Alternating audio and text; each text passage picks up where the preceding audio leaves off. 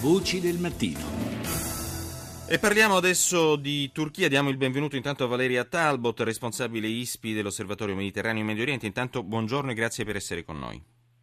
Buongiorno a voi. Allora, la Turchia sotto shock eh, dopo l'attentato costato la vita a 32 persone a Suruz eh, e eh, diciamo con, una certezza se non altro che eh, l'ISIS è un nemico eh, e peraltro aerei turchi appunto questa mattina hanno attaccato eh, basi del, dello Stato islamico in Siria. In qualche modo questo attentato è uno spartiacque, cioè la Turchia acquisisce definitivamente consapevolezza della pericolosità dell'ISIS eh, e abbandona in qualche modo le ambiguità eh, di questi ultimi mesi?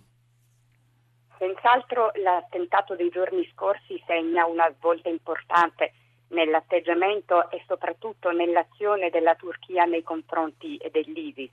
Ricordiamo che quando nel settembre scorso è stata lanciata l'operazione l'intervento militare a guida americana contro l'ISIS, la Turchia aveva avuto un atteggiamento abbastanza riluttante. In questi mesi ci sono state moltissime pressioni da parte degli Stati Uniti perché la Turchia raggiungesse, eh, facesse parte in maniera attiva del fronte anti-ISIS. E senz'altro questo attentato segna una svolta e coincide tra l'altro con l'accordo che la Turchia aveva raggiunto a inizio luglio con gli Stati Uniti per concedere l'utilizzo della base militare di Incirlik nell'Anatolia meridionale per eh, operazioni eh, militari contro lo Stato islamico.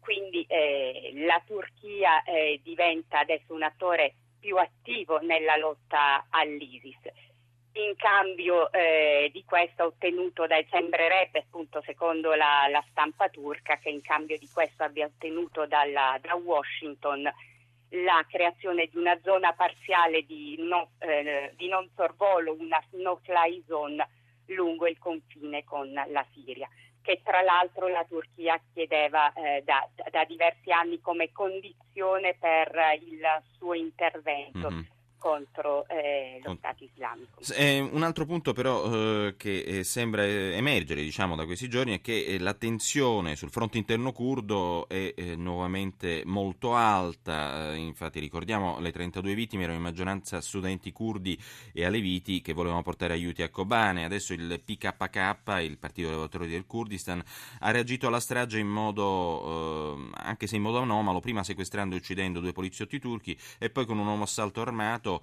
eh, uomini armati appunto, hanno ucciso un poliziotto e ferito un suo collega a Diyarbakir, appunto città a maggioranza kurda. Questo è un problema che si somma poi se vogliamo ad un altro, cioè la mancanza di un governo ancora per il paese.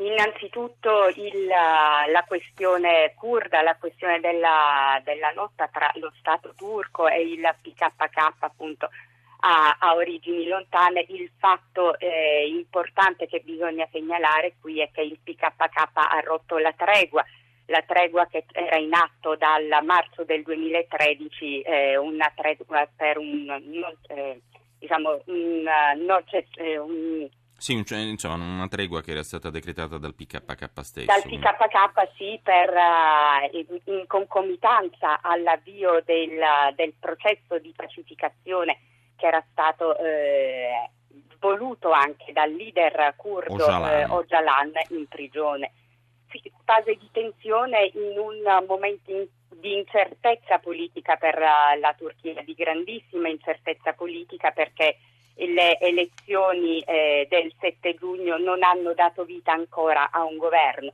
La Chepe eh, dopo 13 anni di governo monocolore, di maggioranze assolute, ha perso la maggioranza e eh, non è ancora riuscita a formare un governo di coalizione. Sono stati avviati già eh, da diverse settimane dei colloqui sì. con i partiti di opposizione, ma eh, non vi è ancora una coalizione in vista. Anzi, è proprio di ieri la dichiarazione del leader del Partito Repubblicano, Kilic Darolu, che è più probabile andare ad elezioni anticipate che la costituzione di un governo di coalizione.